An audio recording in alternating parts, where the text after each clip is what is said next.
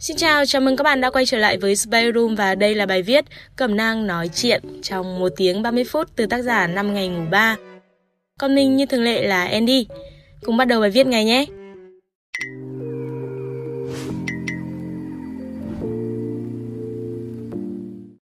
Một ngày đẹp trai, à nhầm đẹp trời, bạn gấp lại quyển sách Đắc Nhân Tâm của Theo Carnegie.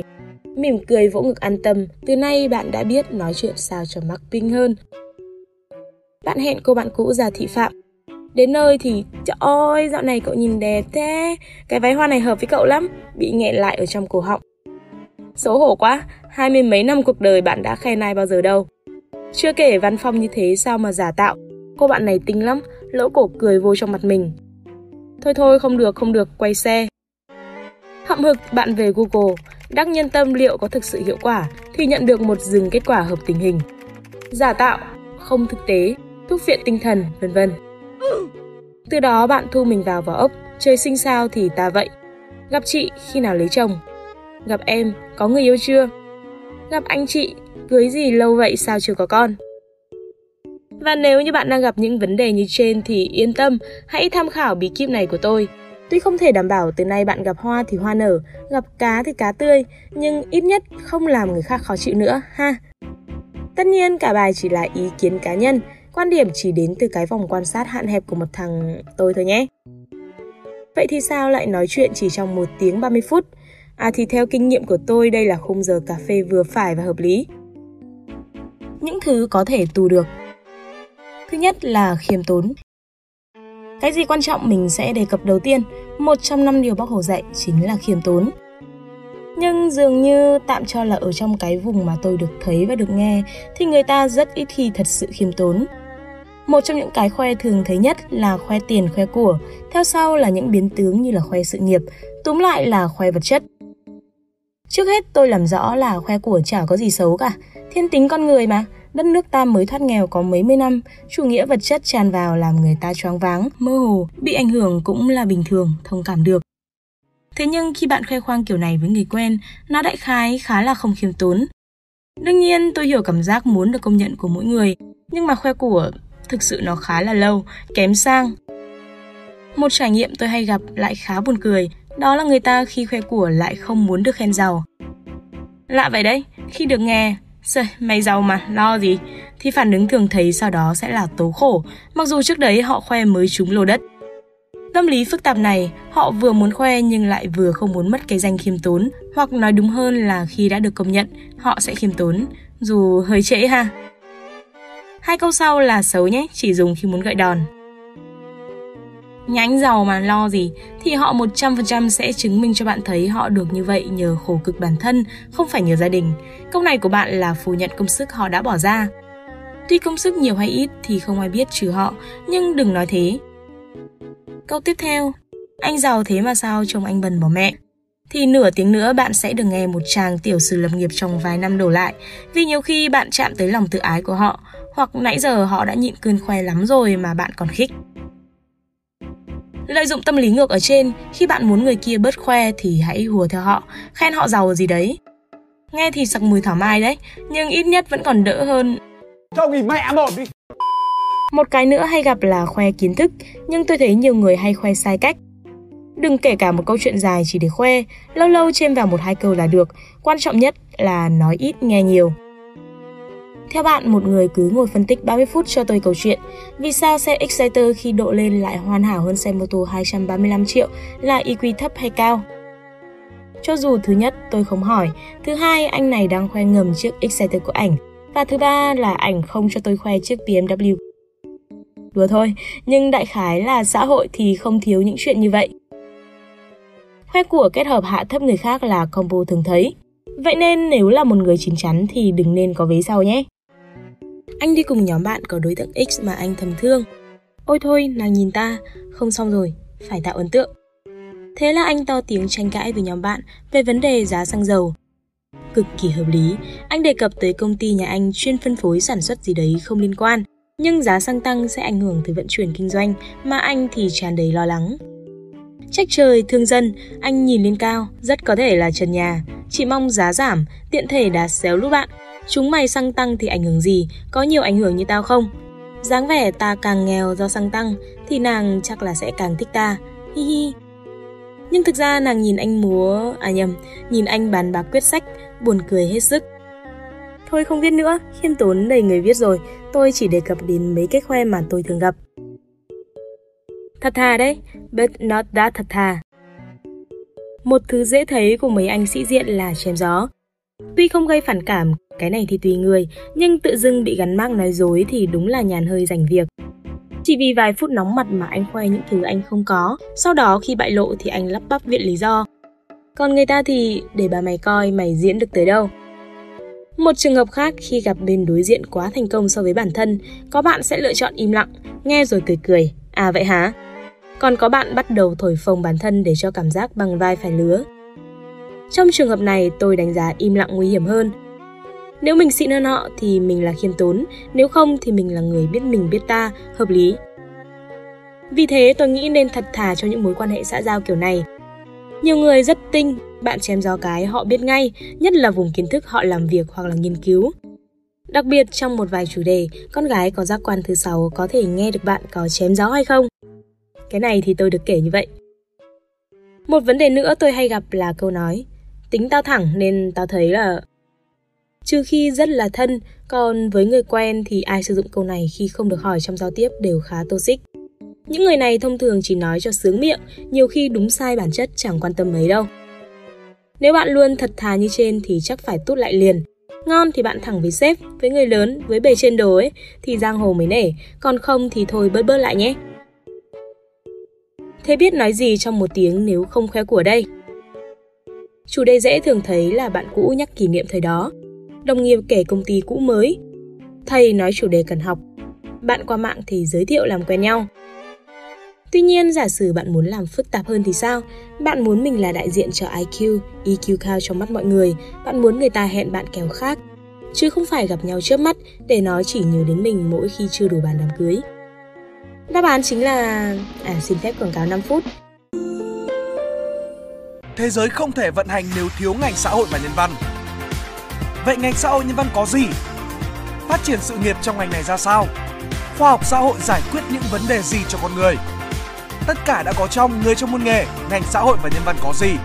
Đặt mua sách ngay tại nhà sách Spyroom. chính là đọc sách, ẩn dụ cho việc bạn làm bản thân thú vị hơn. Tuy có nhiều cách khác để bạn trau dồi kỹ năng ngầm này, nhưng đọc sách là con đường rẻ và dễ làm nhất. Uhm, thế đọc sách gì bây giờ nhỉ? À cái này thì tôi không biết. Bạn đọc tứ thư ngũ kinh để chém gió văn hoa hơn. Đọc triết học chủ nghĩa khắc kỷ để hết sân si hơn. Đọc chiến tranh tiền tệ để biết được tất cả là tại tư bản. Nói chung là đọc gì cũng được, tăng trưởng kiến thức để nói có tác dụng liền thì rất khó, nhưng nếu không đọc sách thì bạn lấy nguyên liệu đâu ra để nói chuyện cho thú vị đây? Vâng, tất nhiên trong này đã trừ đi self-help thuốc phiện tinh thần, thuốc lác nhân dân, vân vân. Sau khi nghe thằng em trên Spyroom khuyên, từ đó người anh bắt đầu có thói quen xem sách. Bế quan một thời gian xuống núi, anh rủ tụi bạn vào quán cà phê chém gió. Họ bàn về thể thao, trên TikTok, nữ nghệ sĩ cặp bồ đại gia U60. Anh thì muốn nói về lịch sử thiên văn, hệ quả sau khi bong bóng Internet bể. Ngày xưa chắc là anh đã đập bàn, chúng mày ngậm mồm lại cho tao nói giá xăng. Còn giờ đây, thôi thôi quân tử thì không chấp người. Uhm. Anh lắc đầu ậm ừ cho qua chuyện. Lâu lâu anh thở vài câu khía đời khá nguy hiểm nhưng mặn tự nhiên.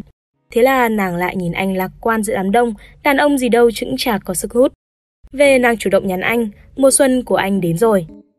Xin lỗi đoạn này hơi bệnh nghề nghiệp một chút. Đương nhiên không có chuyện bạn đọc xong hai ba quyển sách là sẽ thú vị liền đâu, đây là thứ tích lũy sau 5 tháng. Lại nói, nói chuyện thú vị thực ra chỉ là một lợi ích nhỏ của việc đọc. Đừng quá chăm chú vào số lượng hay là thời gian đọc, hãy xem đó là thói quen hoặc lối sống mới của bạn thì may ra có hiệu quả. Trung lập tuyệt đối Sau khi ngồi chào hỏi chút đỉnh, câu chuyện bắt đầu vào những vùng deep hơn, chủ đề thì bắt đầu phức tạp. Các anh bàn chính trị Nga, UK, các chị bàn phim Netflix truyền đạt tư tưởng gì, các cháu thì bàn trend mới trên TikTok. Mà thôi, để thích hợp cho bài viết này thì tôi nói các anh chị lớn lớn thôi nhé. Kiến thức trong nghề Mọi người thích nói về nghề họ làm hoặc là học, đặc biệt mấy ngành xã hội. Bạn chỉ cần biết tâm lý này để hướng câu chuyện tới đấy là ổn. Tất nhiên, xin đừng múa rìu qua mắt thợ. Xem lại phần khiêm tốn ở trên, mang tâm lý học hỏi nhiều hơn là khía đều, khinh thường chủ tịch nhé. Trường hôm nay tôi có thằng bạn bao thị phạm luôn. Nghe thử xem có quen không nhé. Mày làm luật có khó không? Ừ, cũng được, tao... Trời, tao thấy luật nó có cái mô phạm hết rồi, chỉ cần làm theo đó là xong mà. Tiếp nữa, mày sao, nấu bếp được đứng chính chưa? Rồi á, tao nấu cho... Mà mày học nấu vừa phải thôi, quan trọng là học quản lý bếp ấy, tao thấy. Và đến phiên tôi. Sao, IT ổn không? Còn thở. Chi tiết xem nào, cần không tao chỉ cho mấy kèo freelance, đảm bảo tiền luôn. A few moments later. Cút ra ngoài Mẹ mày Bỏ qua tính cách bạn này có vấn đề, nhìn chung thì bạn cũng biết nhiều đấy, nhưng chưa đủ, gọi là rộng nhưng không sâu, nhất là trong mấy vấn đề chuyên ngành sao mà biết được bằng người ta. Vậy nên thay vì hỏi chốt quất để tiện thể lên mặt, hãy hỏi là Ta nghe nói món Á thì nấu khó hơn món Âu hả? Mày thấy sao? Biết bài luận của thiền sư Thích Nhất Hạnh không mày? Giới luật bên mày thấy thế nào? IT mày... Thôi nói vụ thiền sư đi. Đấy, vừa gợi chuyện, vừa thêm kiến thức, có phải là vui cả làng không? Kiến thức chung bao gồm chính trị, xã hội, du lịch, ẩm thực, thể thao, phim ảnh, vân vân, những chủ đề mà ai cũng có thể đàm luận một chút. Thế nên dễ cãi nhau, nhất là hai chủ đề đầu. Vậy làm sao để có thể vừa vui vẻ vừa nêu được ý kiến của mình? Trung lập né mâu thuẫn. Hai thằng bạn đỏ mặt chửi nhau vì thằng rồ Nga, thằng rồ mẽo. Ok, ta trung lập. Hai cô bạn tranh giành xem Big Key Blinders phản ánh thực tế hay phóng đại đây. Ok, Murphy mắc ngầu là được. Thằng bạn đọc đâu từ bản luận của Mark xong ra diss cô bạn mới đi du học về dù chả liên quan. Chán ông, ai lấy le với gái bằng cách tranh cãi chế độ chứ? Đồ ngu, đồ ăn hại, cút mẹ mày đi. Bạn thấy đấy, những chủ đề này người ta tranh cãi sẽ không vì tính đúng tính sai, mà là vì cái tôi nhiều hơn. Mà cho dù bạn có đúng thì thằng bạn cứng đầu của bạn có khóc dòng xin lỗi vì nó đã không tin vào cái nhìn sáng suốt của bạn không? Vậy nên mọi tranh cãi trong các chủ đề này là vô ích, trừ khi rất thân và bạn liều mạng muốn cứu rỗi thằng bạn ngu của bạn ra khỏi sự ngu của nó.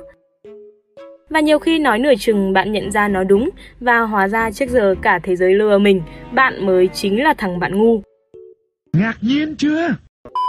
Đặc biệt với nhiều người Việt mà tôi biết, bạn nghi ngờ kiến thức của họ ở mấy cái lĩnh vực này, đồng nghĩa với việc bạn chửi họ ngu. Vậy nên mọi chất vấn tranh cãi đều dễ đem câu chuyện tới mặt xấu hơn. Người ta chắc chắn sẽ gồng mình lên để bảo vệ quan điểm của họ, dù khi về có thể họ sẽ nghiên cứu lại, nhưng khi ở tại lúc đó, sẽ không và không.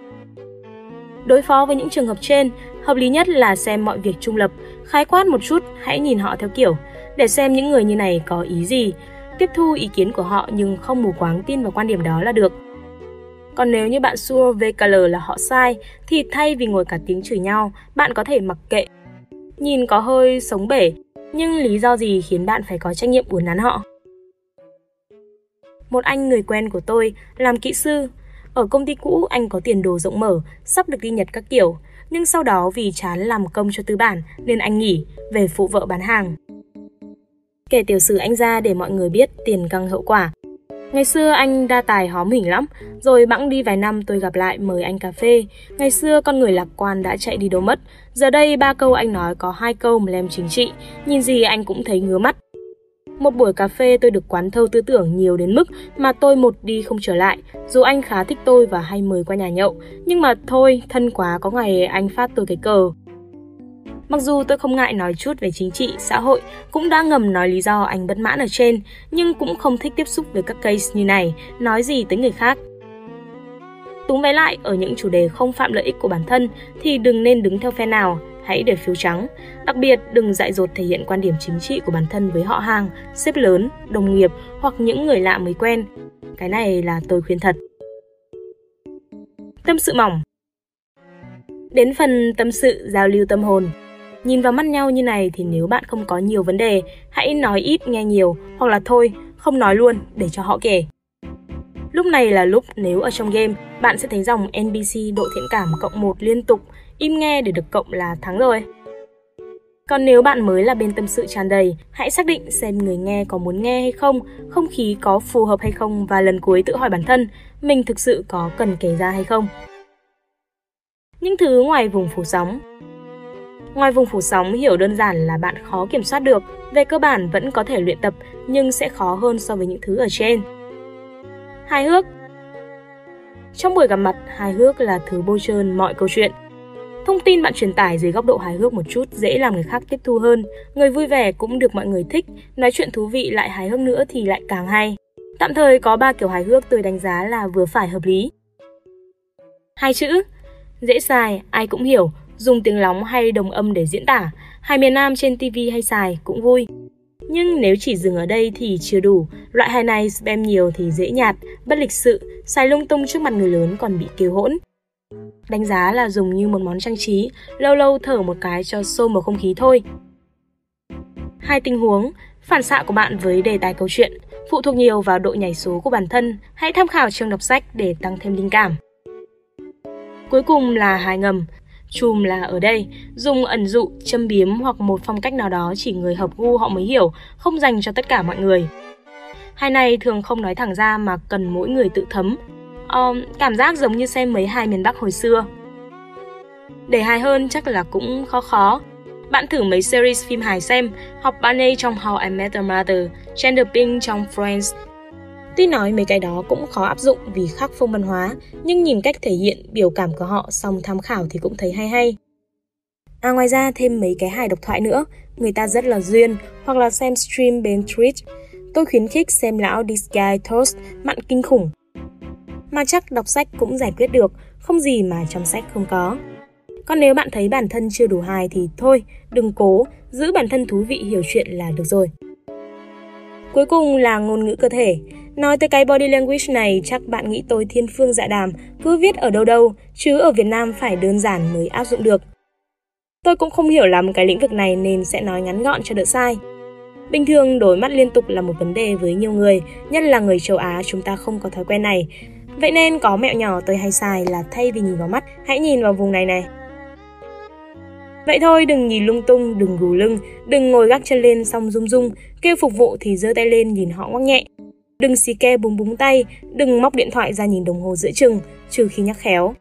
Đi thẳng về thẳng, sáng láng tự tin là ổn, mấy cái khác nếu cần biết thêm thì bạn biết rồi đấy, đọc sách. Kết bài viết tới đây chắc nhiều người đã thấy phiền, cà phê xã giao có cũng được, không có cũng không sao. Cuộc sống thì vẫn thế, trái đất này vẫn quay, xuân về hoa vẫn nở, bao giờ thì lấy chồng. Trên đây là toàn bộ bài viết Cẩm nang nói chuyện trong 1 tiếng 30 phút của tác giả 5 ngày ngủ 3. Và rất mong các bạn sẽ thích video lần này. Đừng quên like, share và subscribe ủng hộ chúng mình. Và nếu các bạn thích những nội dung như trên thì hãy đăng nhập vào spyroom.com để tìm đọc thêm. Mình là Andy, xin chào và hẹn gặp lại.